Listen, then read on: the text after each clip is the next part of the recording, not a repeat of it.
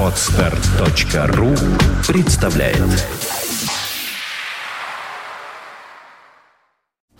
You are listening. You're listening to Internet Radio Fontanka FM. Fontanka FM.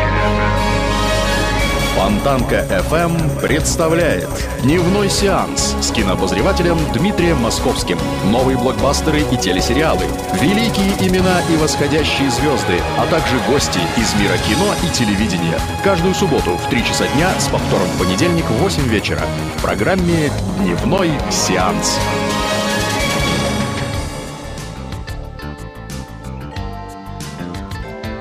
Добрый день, вы слушаете радио Фонтан КФМ. В эфире программа «Дневной сеанс». И я представляю вам, как всегда, ведущего нашей программы Дмитрия Московского. Добрый Доброго, день. доброго всем дня. Наконец-то прошли все основные новогодние наши праздники, все тяготы, связанные с новогодними праздниками. И хоть кажется, что слово «тяготы» больше связано с таким понятием, как будни, однако и новогодние тяжкие, длинные новогодние праздники тоже что-то своеобразного тягостного марафона. Вот, вот потихоньку подходит к концу, и выход нашего сегодняшнего эфира, наша программа, это такой своеобразный новый марафон. Марафон уже зимних будней.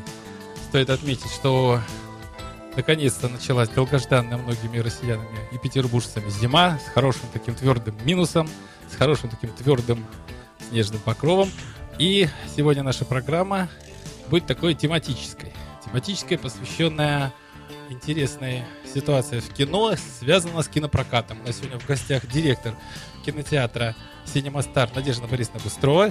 Здравствуйте. Человек, который Здравствуйте. пуд соли съел в таком деле, как кинопрокат, и которая сегодня поможет нам разобраться, в честь чего у нас существует такая терминология, в народе бытует мнение, что что-то нам там навязывают, особенно Голливуд нам что-то навязывает, почему нам не может российский кинематограф ничего таким образом навязывать, и все такое прочее, связанное с делом кино в современных кинотеатральной сети.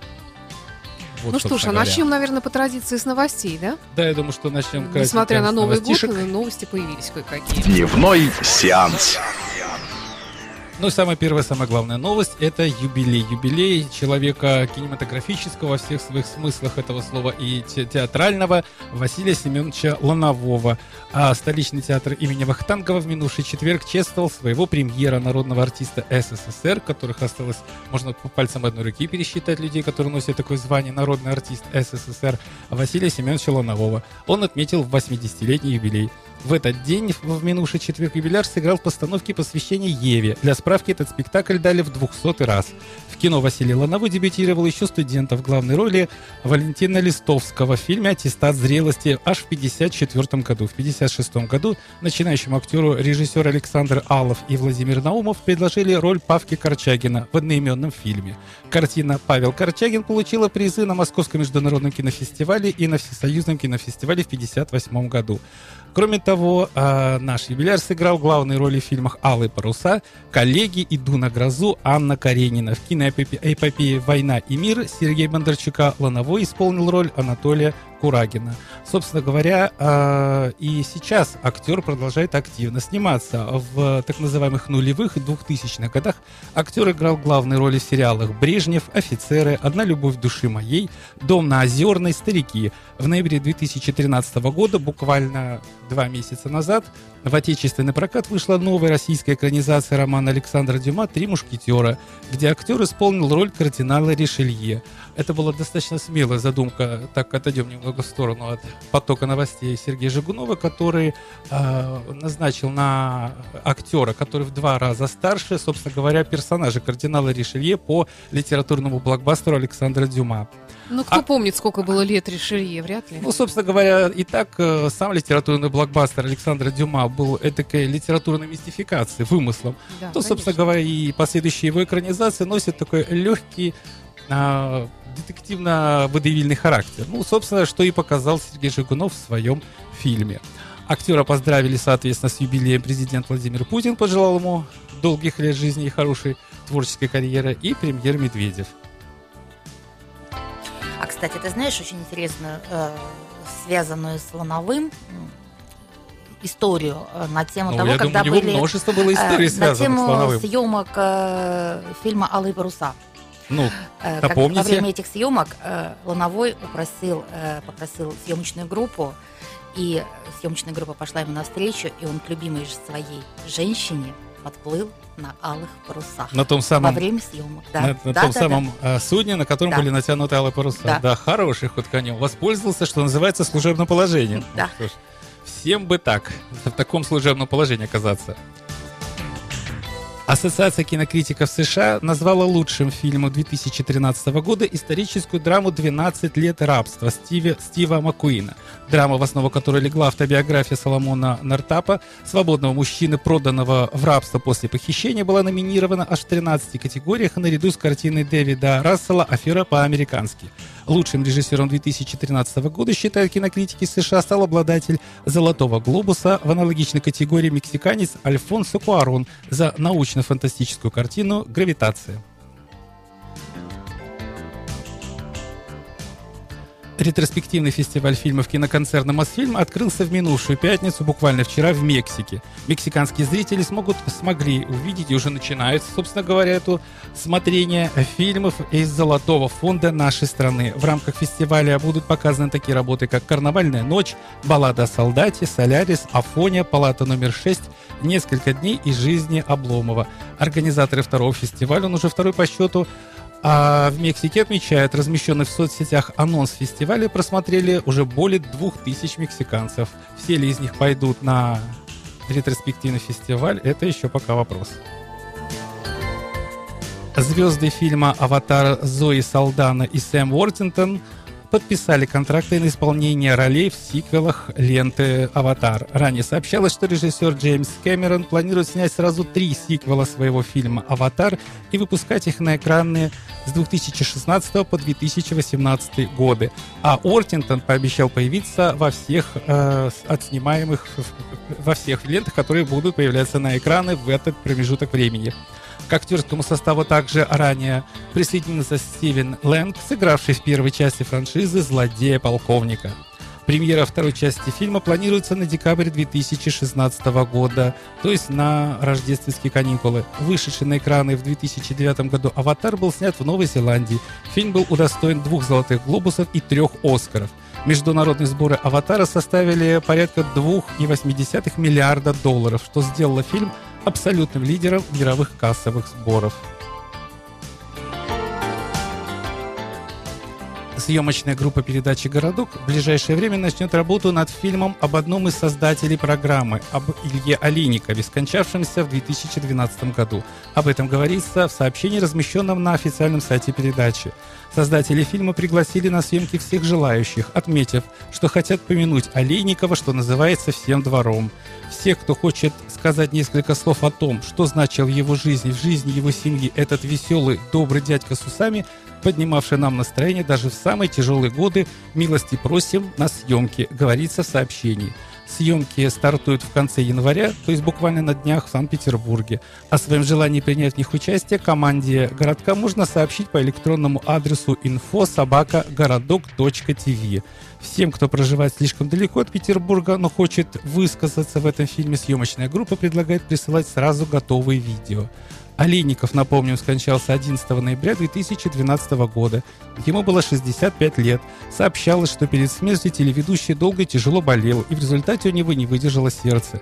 Соавтор передачи «Городок» Юрий Стоянов после смерти Олейникова заявил, что без своего соведущего, соавтора передача выходить не будет. И вот на такой вот немного минорной ноте мы входим в первую новогоднюю программу «Дневной сеанс» новогодний 2014 года. Прервемся на музыку тогда.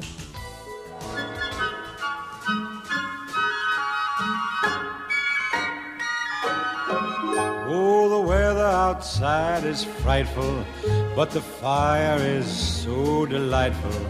And since we've no place to go, let it snow, let it snow, let it snow. Man, it doesn't show signs of stopping. And I brought me some corn for popping. The lights are turned way down low. Let it snow, let it snow. When we finally kiss goodnight, how I'll hate going out in the storm. But if you really hold me tight, all the way home I'll be warm. And the fire is slowly dying. And my dear, we're still goodbying. But as long as you love me so, let it snow, let it snow and snow.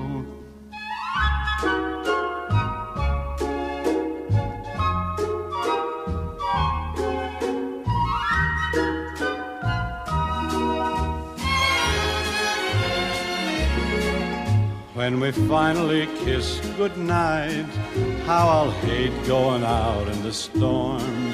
But if you really grab me tight, all the way home I'll be warm.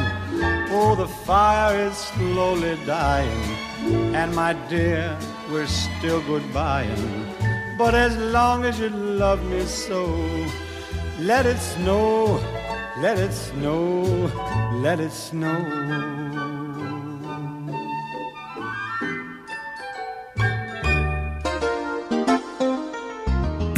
Дневной сеанс. Вы слушаете радио Фонтанка FM. В эфире программа «Дневной сеанс». Я напомню, что у нас сегодня очень интересный гость в студии. Это Надежда Быстрова, Громко директор аплодисментов. кинотеатра «Cinema Star». Здравствуйте еще раз, Надежда. Здравствуйте. Человек, который прошел через огонь, воды и медные трубы системы кинопроката, потому что сколько кинотеатров пройдено, сколько точек кинопроката пережито, чтобы дойти до такой точки, которая сейчас называется Cinema Star. Подтвердите, Надежда Да, Борисовна. очень красивое название Cinema Star. Но ты меня представил каким-то динозавром, если я стояла у истоков. мэтром, зубром. Ну, да. Коих ру- у нас ру- сейчас в кинопрокате, кстати, маловато будет. Людей, которые имеют такой багаж знаний, богатый опыт в таком деле, как кинопрокат. Достаточно сложным, деликатным, таком математически плохо выверяемым, но в то же время там математика присутствует какая-то.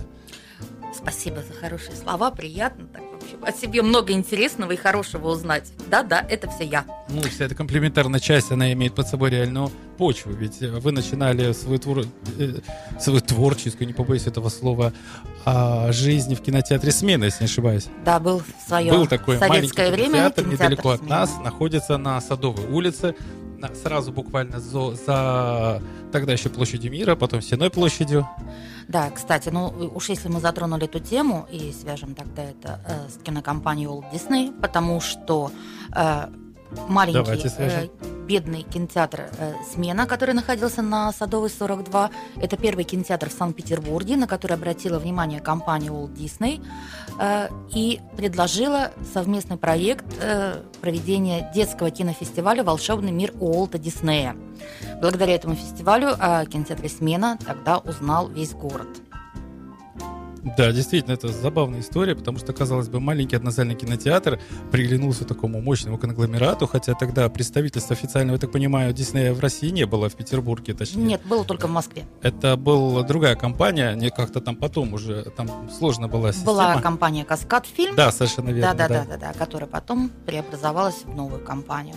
Ну, вот, Эволюционировала, то есть она разделилась на части. Те, кто захотел работать под весомым, солидным брендом Disney и Sony, отошли под Disney и Sony, а кто решил остаться там, собственно говоря, каскадом, тот остался каскадом. Но я думаю, нашим а, радиослушателям все эти технические перипетии а, вряд ли интересны. Интересно Я думаю, ваша... нам интересно то, чем вообще вчерашние кинотеатры, советские, я бы сказала даже, отличаются от современного кинотеатра. Вот я хочу признание сделать такое, что я а, в, в один момент своего детства мечтала быть, ну, работать в кинотеатре. Ну, не знаю, кем. Директором Знаете, что мне нравилось больше всего?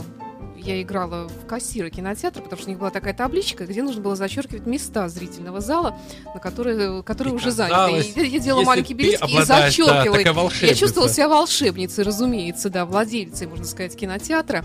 Вот. А, ну, разумеется, тогда мне казалось, как-то людей больше ходит в кинотеатр, может быть, потому что меньше всего можно было увидеть по телевидению. Сейчас, в принципе, все доступно. Вот. И тем не менее, вот э, Надежда, как человек, который опытный, обладает таким уже большим опытом в работе в этом деле, вот расскажите, вот какие вот основные такие вот самые пот- потрясающие изменения произошли за это время? Ну, изменения произошли пре- прежде всего технические. Это новое оборудование. Пленку теперь никто не режет. Пленку теперь никто не режет. не помечается белым крестиком. Да, да, не, не происходит склейка так называемых частей У меня фильма. брат работал киномехаником одно время, как раз вот занимался склейкой. Это Поэтому, Сашенька, тебе понятна и э, и- известна вся эта история, да, с Да вот как-то монтажом. я с тех пор-то особо по кинотеатрам-то монтажом. и не ходила. Да, проверка фильмокопий перед началом сеанса, Да, все да, это да. было. Сейчас э, мы перешли на новый этап, это цифра. Э, В основном э, по России большинство кинотеатров уже оцифрованы, и кинокомпании, естественно, и дистрибьюторы переходят цел- целиком сплошная цифра. Это, э, во-первых, удешевление самого контента, плюс э, определенные наиболее удобные условия доставки фильмокопий, да, то есть теперь можно это все перекачать через определенные ключи, э, происходит закачка э, контента э, прямо на кинооборудование, то есть не надо отправлять фильмокопии, Ну возить да. фильмокопии, то есть это все ушло в прошлый век. Кроме того, сам звук, естественно, изменился. Э, Сейчас пошло новое направление, это Dolby Atmos. Э, Это, ну, если, чтобы зрителям было понятно, да, это как 3D, только звуковое 3D, да, когда э, вы, сидя в зале, ощущаете э, капли дождя на своих плечах. Это звуком происходит, это 64 э, колонки, которые встроены в потолок, в стены кинозалов. То есть это вот своего рода вот такое вот новое. А то, что это теперь такое во всех кинотеатрах или вот Ну, э, встроенные еще не колонки во или еще? Ну, я так в понимаю, это достаточно передовых? уникальная и дорогая технология. Она э, сейчас установлена не во всех кинотеатрах. Нет, Я знаю, что она у вас установлена, да, в Cinema Star? Нет, в А Синемастаре. синема в нету. Санкт-Петербурге, по крайней мере, у нас этого сейчас нет.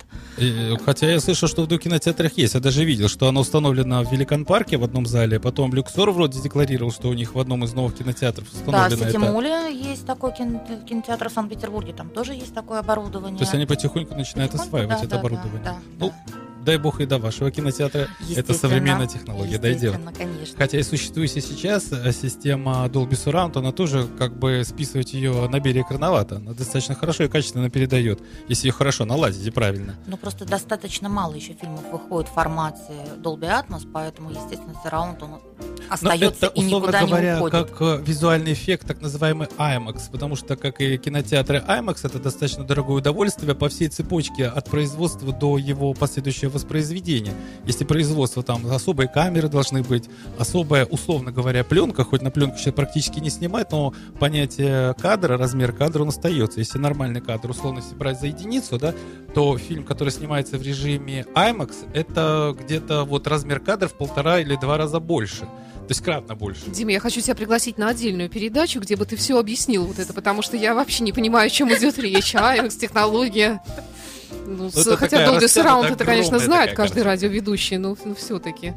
Ну, собственно говоря, и Dolby Видимо, Surround когда-то была дебри, Да. которые, я думаю, наверное, все-таки... радиослушателям Да, неинтересна. Да, да. Я думаю, они должны зрителю. понимать, э, люди, которые идут в кинотеатр, к чему, когда они приходят в кинотеатр и видят, вот обычный зал, есть зал IMAX, и они так внутренне не понимают, какая разница между ними. А разница есть большая, потому что это, условно говоря, кино, которое картинка не просто растянута благодаря там э, каким-то фотоувеличениям, а изначально она больше сделана. То есть есть обычный формат, есть такой необычный, А, ну, я поняла, это как у меня в формат. телевизоре есть определенный формат э, в современной этой самой вот как бы жидкокристаллическом телевизоре, да, определенный формат экранчика. Если его растягивать, то он выглядит очень не- некрасиво. Ну, совершенно верно, да. Так вот, чтобы не выглядело некрасиво, этот самый формат, огромный формат, его изначально задают на съемках. И для того, чтобы потом его транспортировать на экран, нужны специальные экраны, специальное оборудование, поэтому все это стоит дело дорого от начала и до конца.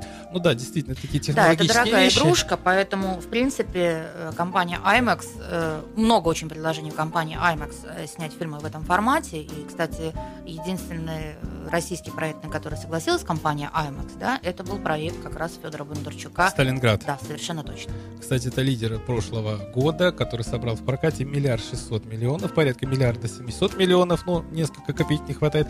Хотя, несмотря на то, что этот считается чуть ли не эпохальный, действительно, без всякого чуть ли эпохальный фильм по сборам, однако он не достиг а, рекордной цифры в миллиард семьсот с чем-то, миллиард восемьсот миллионов. Этот рекорд а, побил фильм «Железный человек 3». Так что вот, опять же, возвращаясь к теме засилия Голливуда на киноэкране. Вот что вы скажете по этому поводу, Надежда Борисовна? Что вот я у нас, причем даже не зрители в основном так выражаются, а выражаются, ну, скажем так, э, и не кинокритики, да, а, А министр культуры? Ну, может Да. быть, и министр культуры, который считает, что вот зрители у нас такой таракашки, которых можно зомбировать и каким-то образом... И э, показывать им всякую ерунду Да, второго плана, которая у них там уже популярностью не пользуется, никому не нужна. Ну, это такие вот мифы. Да, вы знаете, кино. к сожалению, э, господин Мединский э, считает необходимым ввести квотирование показа отечественных фильмов. Ну, идея квотирования появилась не только при Мединском, она давно существовала, давно витала в воздухе. Нам казалось, что идея квотирования, которую в свое время активно эксплуатировали европейские страны против так называемого, опять же, голливудского засилия, должны спасти их родной кинематограф от а, вот этого самого пресловутого засилия. Вы знаете, спасти-то кини- кинематограф может не квотирование, а хорошее качественное кино. Это разные вещи. Мгм. Давайте вспомним былые времена, когда, э, ну, вот от господина Мединского пахнет таким вот хорошим Попахивает. Советским Союзом, да, когда у нас везде было все квотированное, вот сплошное везде, да, когда билеты все в Ну, вокруг было хороший советское, все театр- вокруг было мое, да, конечно. Когда билеты в хороший театр можно было купить только с нагрузкой э, куда-то еще, на какой-нибудь театр Васи Пупкина, да, допустим.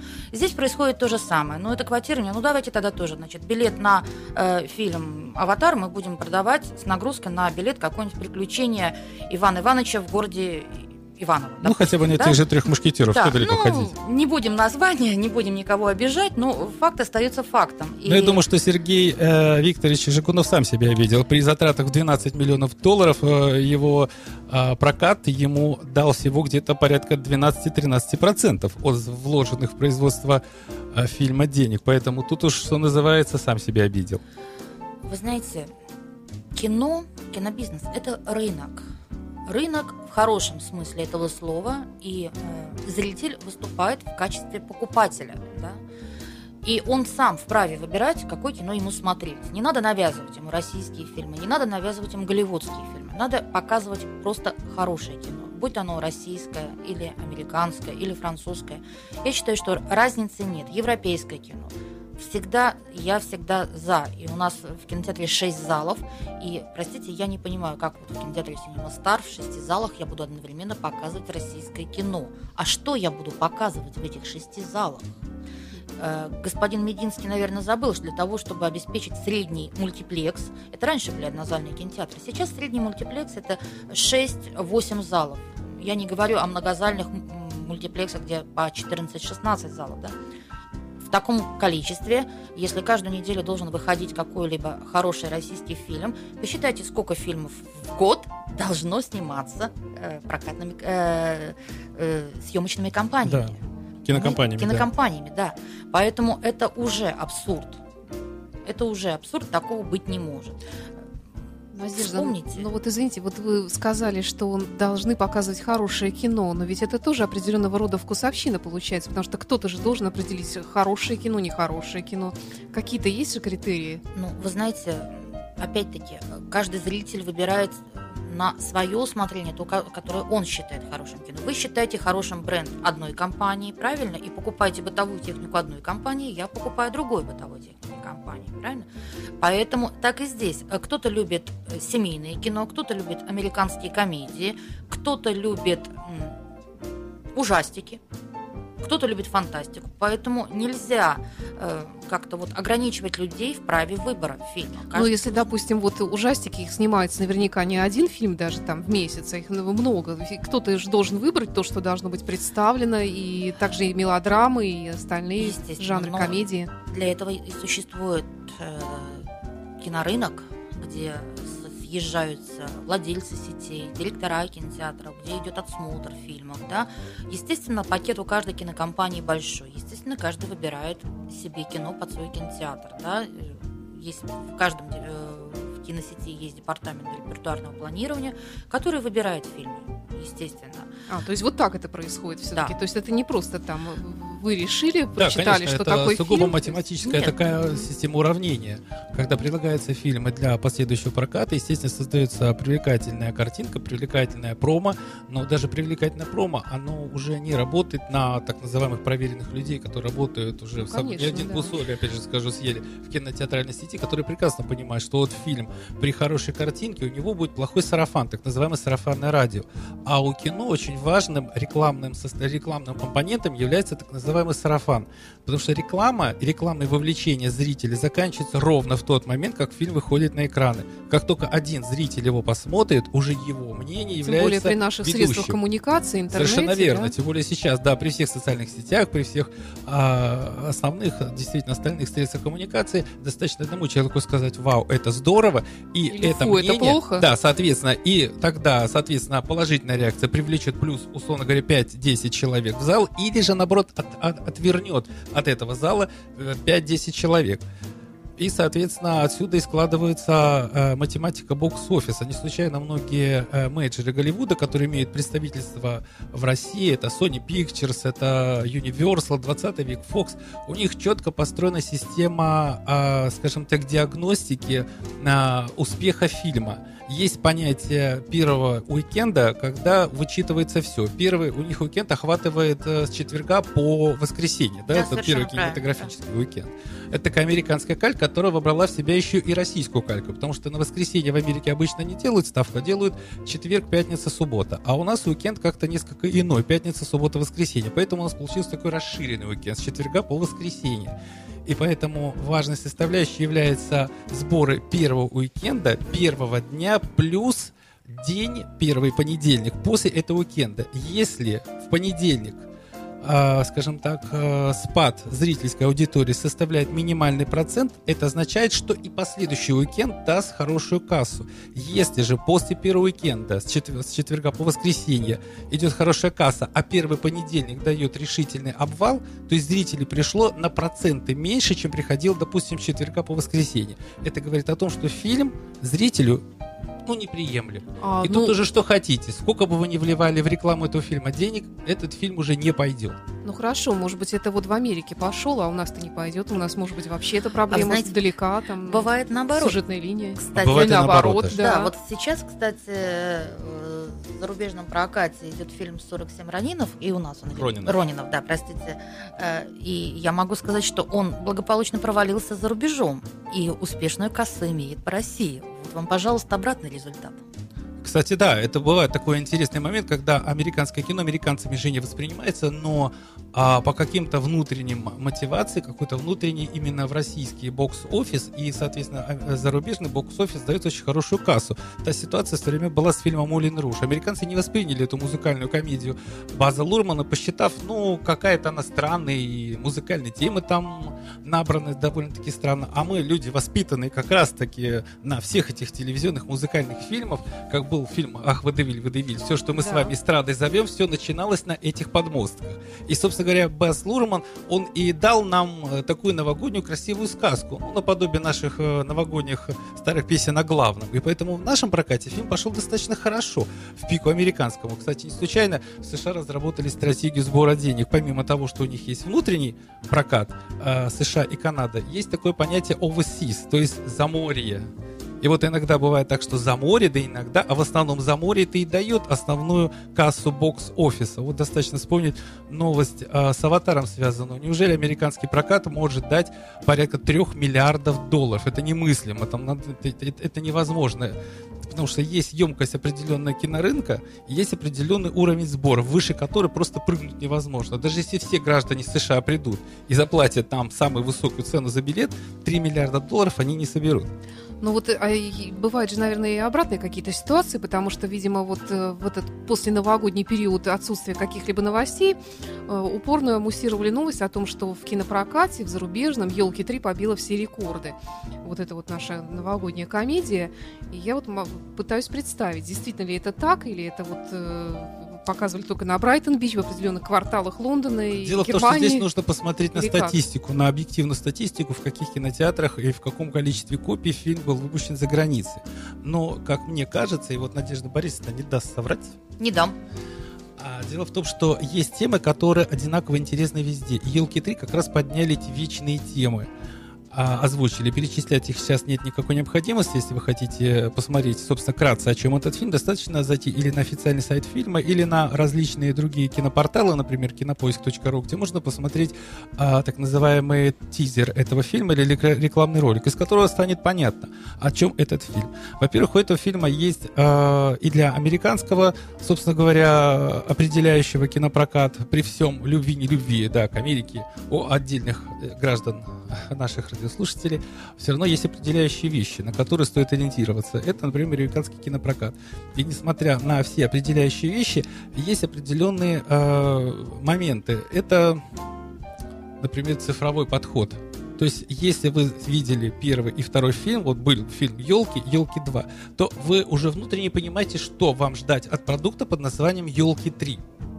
И поэтому, соответственно, и в нашем прокате у него были достаточно хорошие сборы. И мировой прокат может... Ну, в мировой прокат будет, не будет, конечно, ориентироваться. Они могли не видеть ни елки, ни елки 2. Но здесь есть внутренняя лирическая составляющая, собственно говоря, которая в свое время позволила э, фильму «Москва слезам не верит» получить Оскар. Мы на эту тему как-то да, говорили, да. благо этот фильм был юбиляром в прошлом году. А за что он получил Оскар? Не за то, что там было все вокруг советское, все вокруг мое, а за счет того, что они подняли вечные темы, которые присутствуют везде. И в Советском Союзе, и во Франции, и в США, и в Монголии, и в Японии. Это лирика внутренних отношений и э, пертурбации внутренних отношений Ну да, да, и конечно. роста. Да, вначале были милые простые девочки, но в конце вот три подруги во что выросли, да? Собственно говоря, такая история во множестве присутствует в американском кино, и когда американцы посмотрели, они, собственно говоря, за это и дали.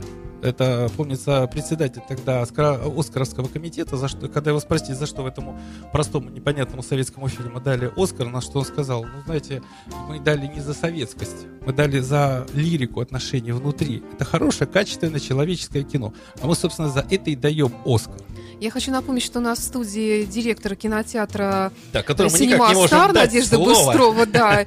И вот э, такой, наверное, вопрос, а вообще в чем заключается суть работы директора кинотеатра сейчас?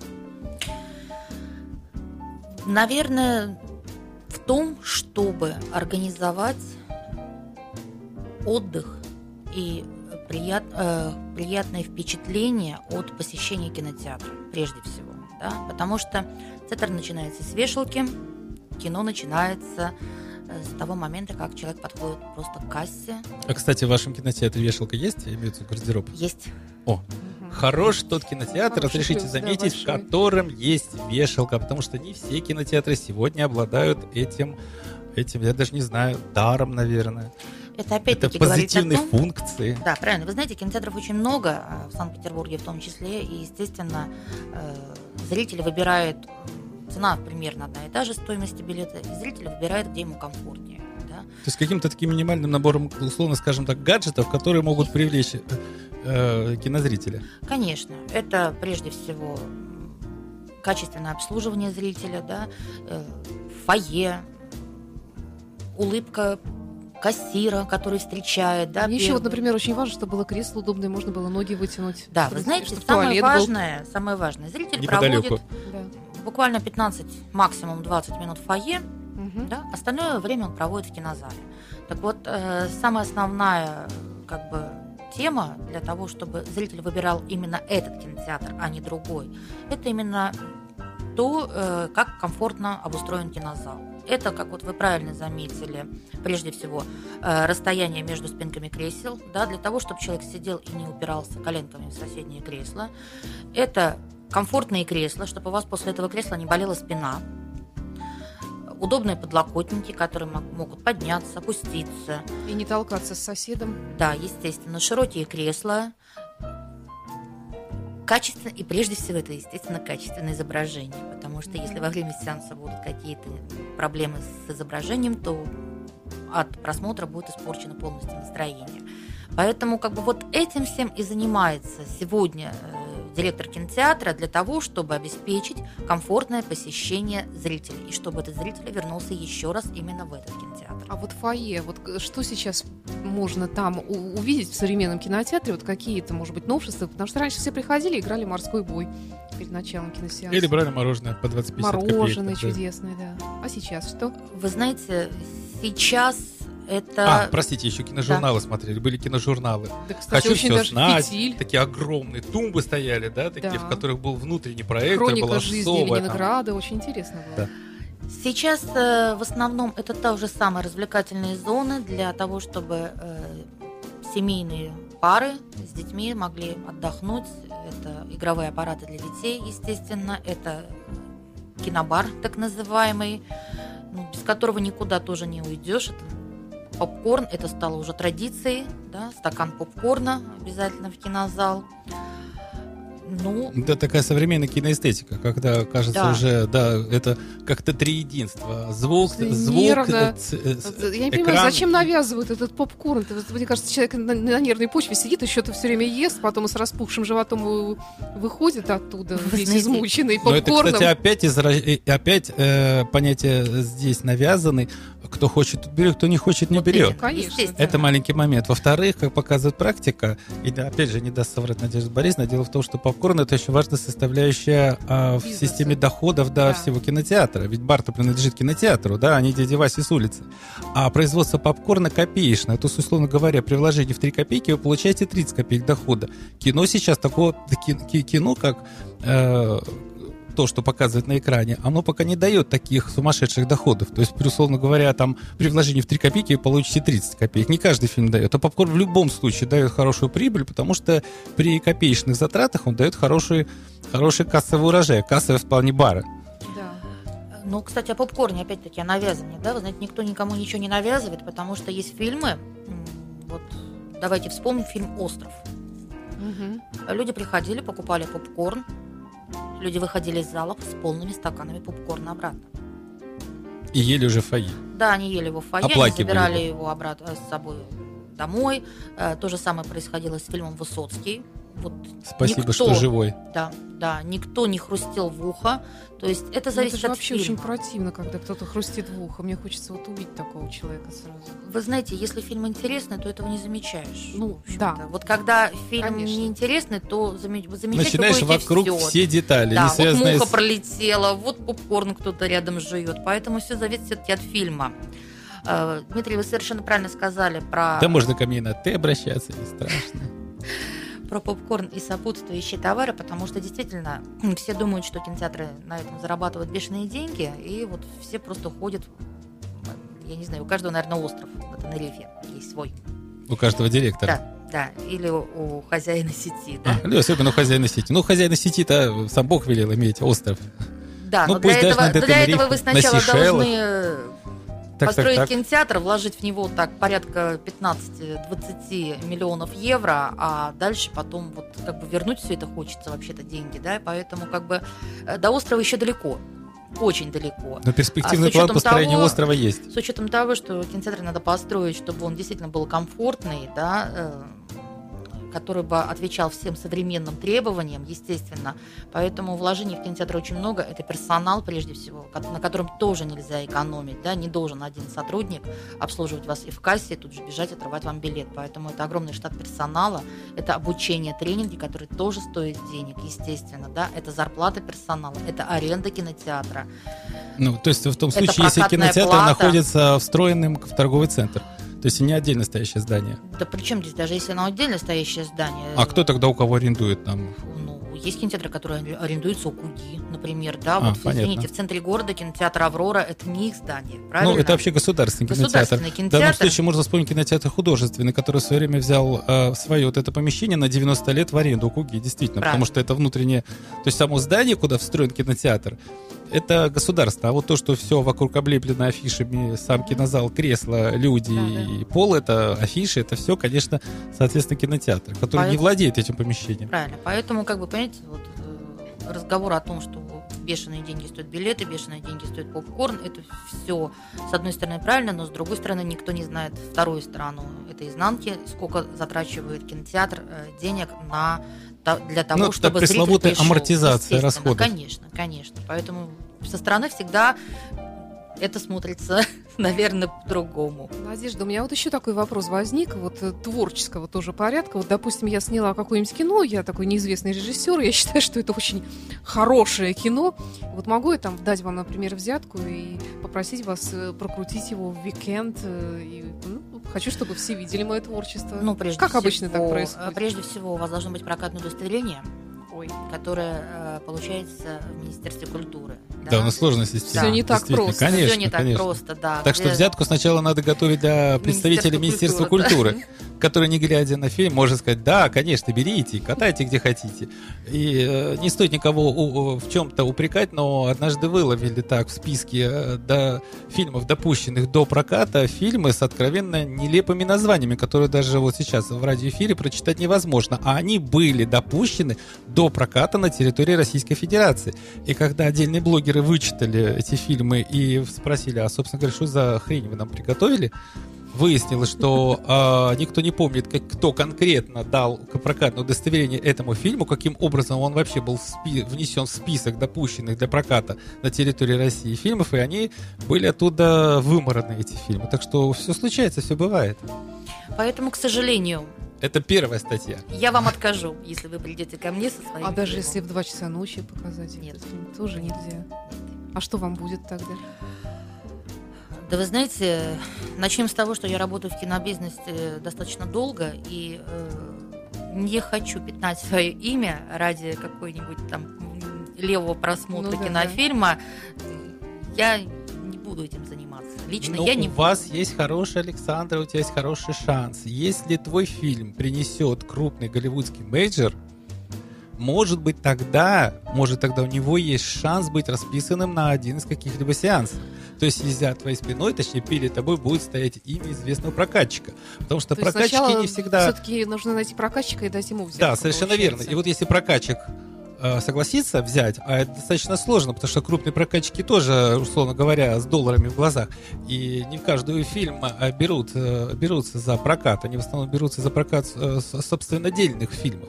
Но всякое возможно. И уж в таком случае Потому что не каждый голливудский прокатчик э, ну, может спрогнозировать успешную судьбу своего фильма. Иногда бывает. Вот, допустим, Дисней взял прокатывать фильм а, «Распутин», а, собственно говоря, при всех слагаемых и неслагаемых э, успеха и неуспеха собрал ну, симпатичную кассу в виде порядка 50 миллионов рублей. Но если исходить из того количества копий, которое было расписано по всей стране, при том росписи залов, которое было, то некоторые залы, извините, собирали, ну, наверное, 0 рублей, там 20 копеек, условно говоря.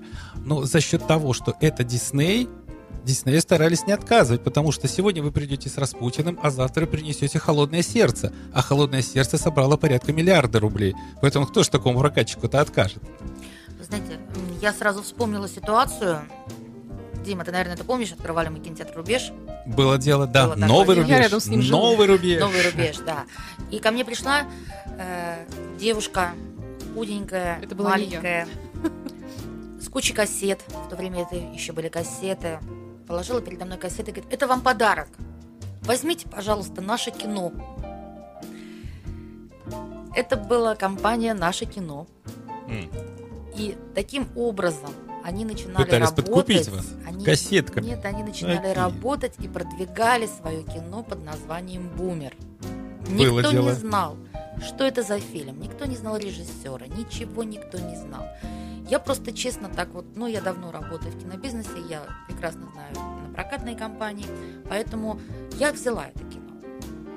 На свой страх и риск. Это Да. опять-таки к вопросу, Сашенька. Так что Да, можешь да, снимать интересно. свой бумер и приносить. Да, Кто я его взяла. знает. Ну, там были все, естественно, прокатные удостоверения, то есть все, документы в порядке, то есть росписью занимался сам директор кинотеатра, и я могла, имела право взять фильм на договор, на прокат, то есть как бы все было юридически сделано правильно. И я рада, что я не ошиблась. Это была Таничка, если ты знаешь ее, Евдокимова. Мгм. Было Это дело. была она. Вот с тех пор мы с ней очень плотно дружим и общаемся, да. Поэтому, как бы, опять-таки, к российскому кино вернемся. Так вот, вы понимаете, таких фильмов э, в прокате очень мало. Если мы прошлый год вспомним, что у нас выходило, Именно да? российского производства. Именно российского производства, который действительно дает хороший бокс-офис, который реально идет зритель, который имеет хороший сарафан, опять-таки, да. Это что у нас? Это Сталинград, это Легенда 17, это последний фильм уходящего года, по-моему, Горько. Ну, который тоже собрал и, хороший собственно говоря, елки 3 тоже имели Да. хороший бокс-офис. Да, ну, Горько просто немножко пораньше вышла, поэтому я имею в виду вот прошлый. А, год. прошлый год, да, елки Да. тоже этого, 2014 года. А, давайте вспомним. А, Дима, помнишь ли ты, какой последний российский проект выходил э, детского кино? Не Сугубо анимационного, кино, да. а именно детского. Ну, собственно говоря, я на свою память всегда Мне кажется, жалуюсь, их поэтому я перестали снимать. скорее бы погуглил бы. Но тут я согласен, Совершенно совершенно, да. Естественно, да, вот суперпроект это компании Мель... э, кинопро- киноком- компании Мельница, которая прокатывает наше кино. Это вот э, франшизы трех богатырей, которые идут у нас с успехом, да, это Серый Волк продолжение то же самое вышло. Но опять-таки это единицы, понимаете, единицы. И э, эти фильмы не- невозможно прокатывать целый год. А вот, кстати, маленький момент. Дело в том, что был выпущен, я бы так сказал, хороший детский фильм. Он уже появился в официальных легальных торрентах, условно говоря, где можно их легально купить. Страна хороших деточек. Но я так понял, что в прокате он не имел хорошего успеха. И вообще он вышел в прокат, этот фильм «Страна Я хороших деточек». не видела. Но он достаточно хорошо э, рекламировался. Вот я сейчас открыл э, страницу этого фильма, где э, хорошие актеры играют. Э, Вячеслав Манучаров, достаточно известный мальчик. Ирина Пегова, тоже известная по прогулке. Хорошая девушка с хорошим бюстом. Выразительная самая часть. Но она сама по себе девушка талантливая, но и бюст у нее выразительный. А в честь вот я вспомнил про ее бюст. Не Непонятно, хотя это детское кино. Но факт тот, что фильм этот а, быва- бывает, кстати, даже не у детских фильмов, да, бывает такая интересная судьба. Вот в прошлом году вышел э, биографический фильм «Гагарин», я не помню, как точно называется, и самое интересное, что буквально а, день в день с э, выходом официальным фильма в кинопрокат, а такое вообще практически нигде не случается за рядом отдельных стран, а, он появился на официальных торрентах. То есть производители этого фильма уже заранее знали, что кинопрокат даст, ну, не нулевые сборы, но такие минимальные сборы, которые не, под- не покроют даже всех затрат. Ну, собственно говоря, как и произошло с Жигуновским фильмом «Три мушкетера». Затратить 12 миллионов долларов, а получить в Не прокате дает тебе миллион покоя 300. Жигунов. Не дает Ну, это тебе как красноречивый пример. Это тот пример, когда американцы спрашивают человека, простите, вы кем в этом фильме были? Продюсер? А что вы еще делать умеете? То есть тут даже нет вопроса. Прока... э, Успешный, неуспешный фильм. При таких мизерных сборах, а, например, а- а, какое-то время назад обсуждался ну, не совсем удачная прокатная судьба фильма «Одинокий рейнджер» а, известного голливудского продюсера, который выпускал такие фильмы, как «Пираты Карибского моря». Но в чем была его неуспеш... успешность и неуспешность? При затратах, условно говоря, в 220 миллионов долларов он получил в прокате 250. Вот маржа, минимальная маржа, которую он получил сверх, это и есть вот неуспешность проката, провальность фильма. А о чем можно говорить? В этой Можно сказать ситуации- только так, что зритель э, голосует своим кошельком за то кино или другое кино, да, вот, вот просто посмотрели бокс-офис э, России. Да, вот я вижу, Ну, есть да, шпаргалочки. Давайте да, обратимся к да. вашим Вот шпаргалочкам. бокс-офис за 10-12 января, да. Это кассовый 10 сбор? Да, бокс-офис, да, это американизм, а, то, то есть кассовые сборы, да. Да, это кассовый сбор. Так вот, в России за 10-12 декабря из 10 фильмов два, ой, простите, три российских. А, это вот как раз «Любовь в большом Да, городе это 3». елки, любовь в большом городе и э, Иван Царевич и Серый Волк 2. Но это, опять же, это американская система, когда цифровой фильм, есть цифра на конце, он уже заранее известно, что может принести кассу, потому что люди идут уже на устоявшуюся Мгм. фактуру, а, артистическую, сюжетную, но какие-то новые повороты сюжетные. И отсюда, например, э, «Любовь в большом городе 3».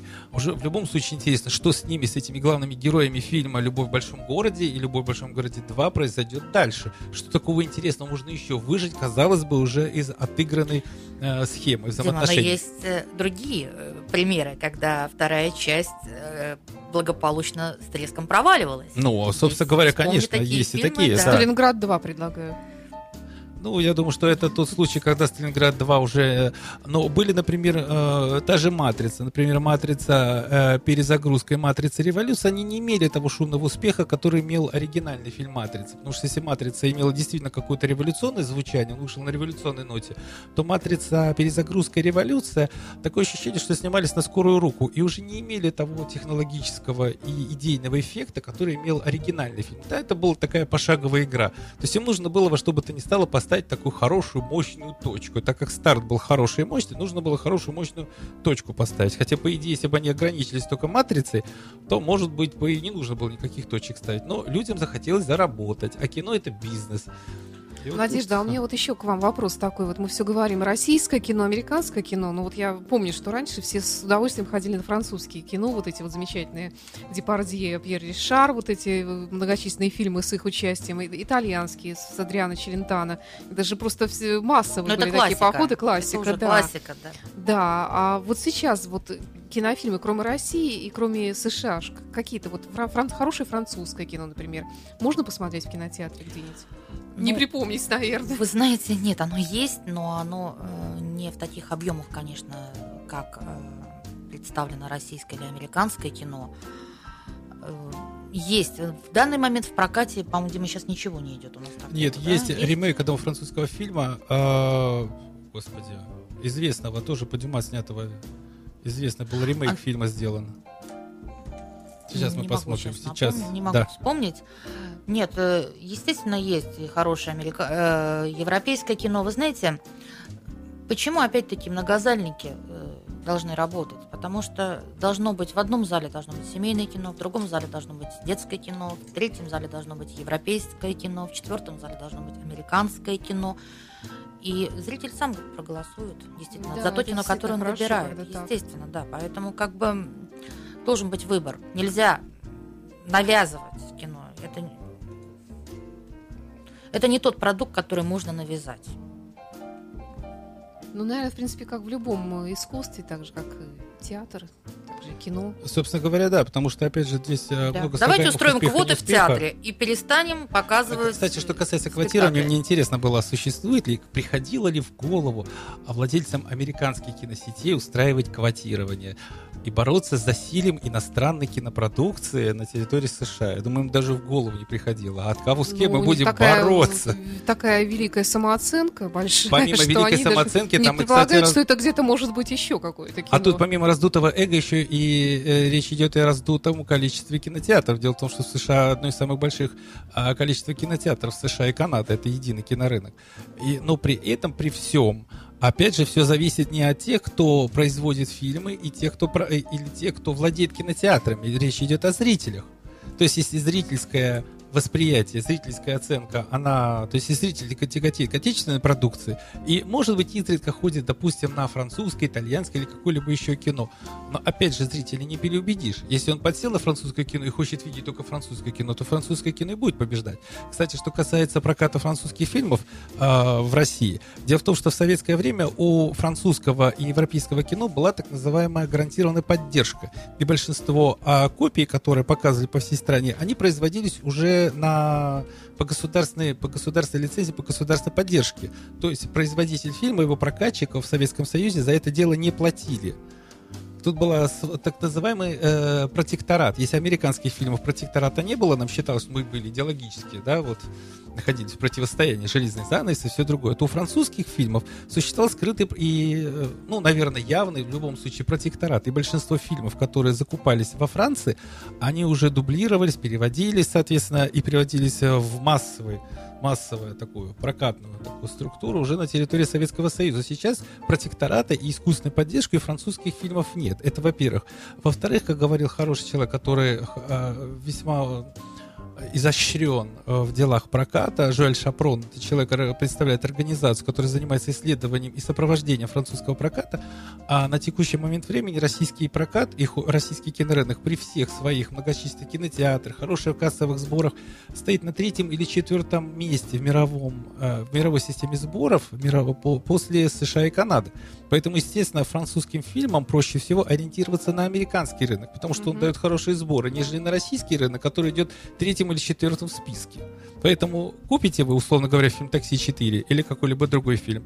Слава богу, не купите, ну и ну, не доберут они каких-то там миллионов евро, потому что основные сборы приходятся на американский рынок, опять же.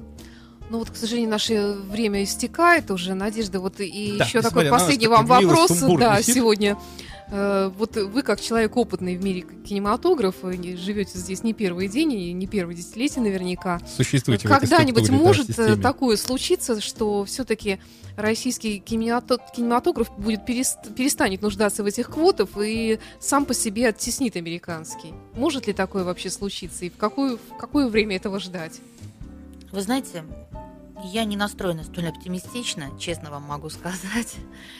Не произойдет такого. Просто э, вот настанет, наверное, время, когда его будет больше выходить хорошего кино, действительно, которое э, не нуждается, по большому счету, даже, может быть, и в какой-нибудь государственной поддержке. Оно будет просто реально хорошее кино, которое будет иметь хорошую рекламу э, в виде зрителей, которые будут из уст уста переносить да, информацию о данном фильме. И кино будет хоро- хорошо идти, будет иметь хорошие отзывы. До тех пор, пока не надо вот это вот действительно вот всю дорогу у нас привыкли, как вот эти вот советские времена, запрещать. Не надо ничего запрещать. Или Да. жить по принципу догнать и перегнать Америку. Да, за- запретный плод всегда сладок, наоборот. И чем больше мы будем запрещать какие-то фильмы, тем больше люди будут смотреть его.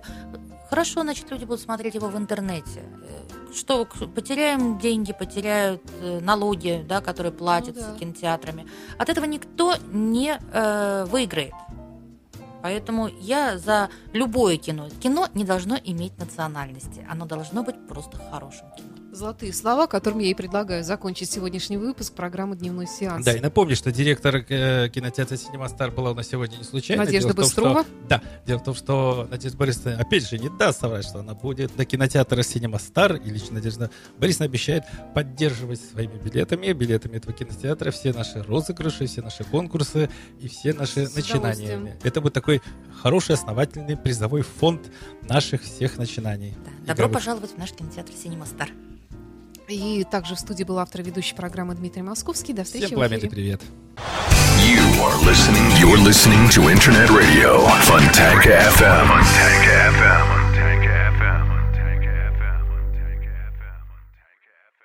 Скачать другие выпуски подкаста вы можете на podster.ru.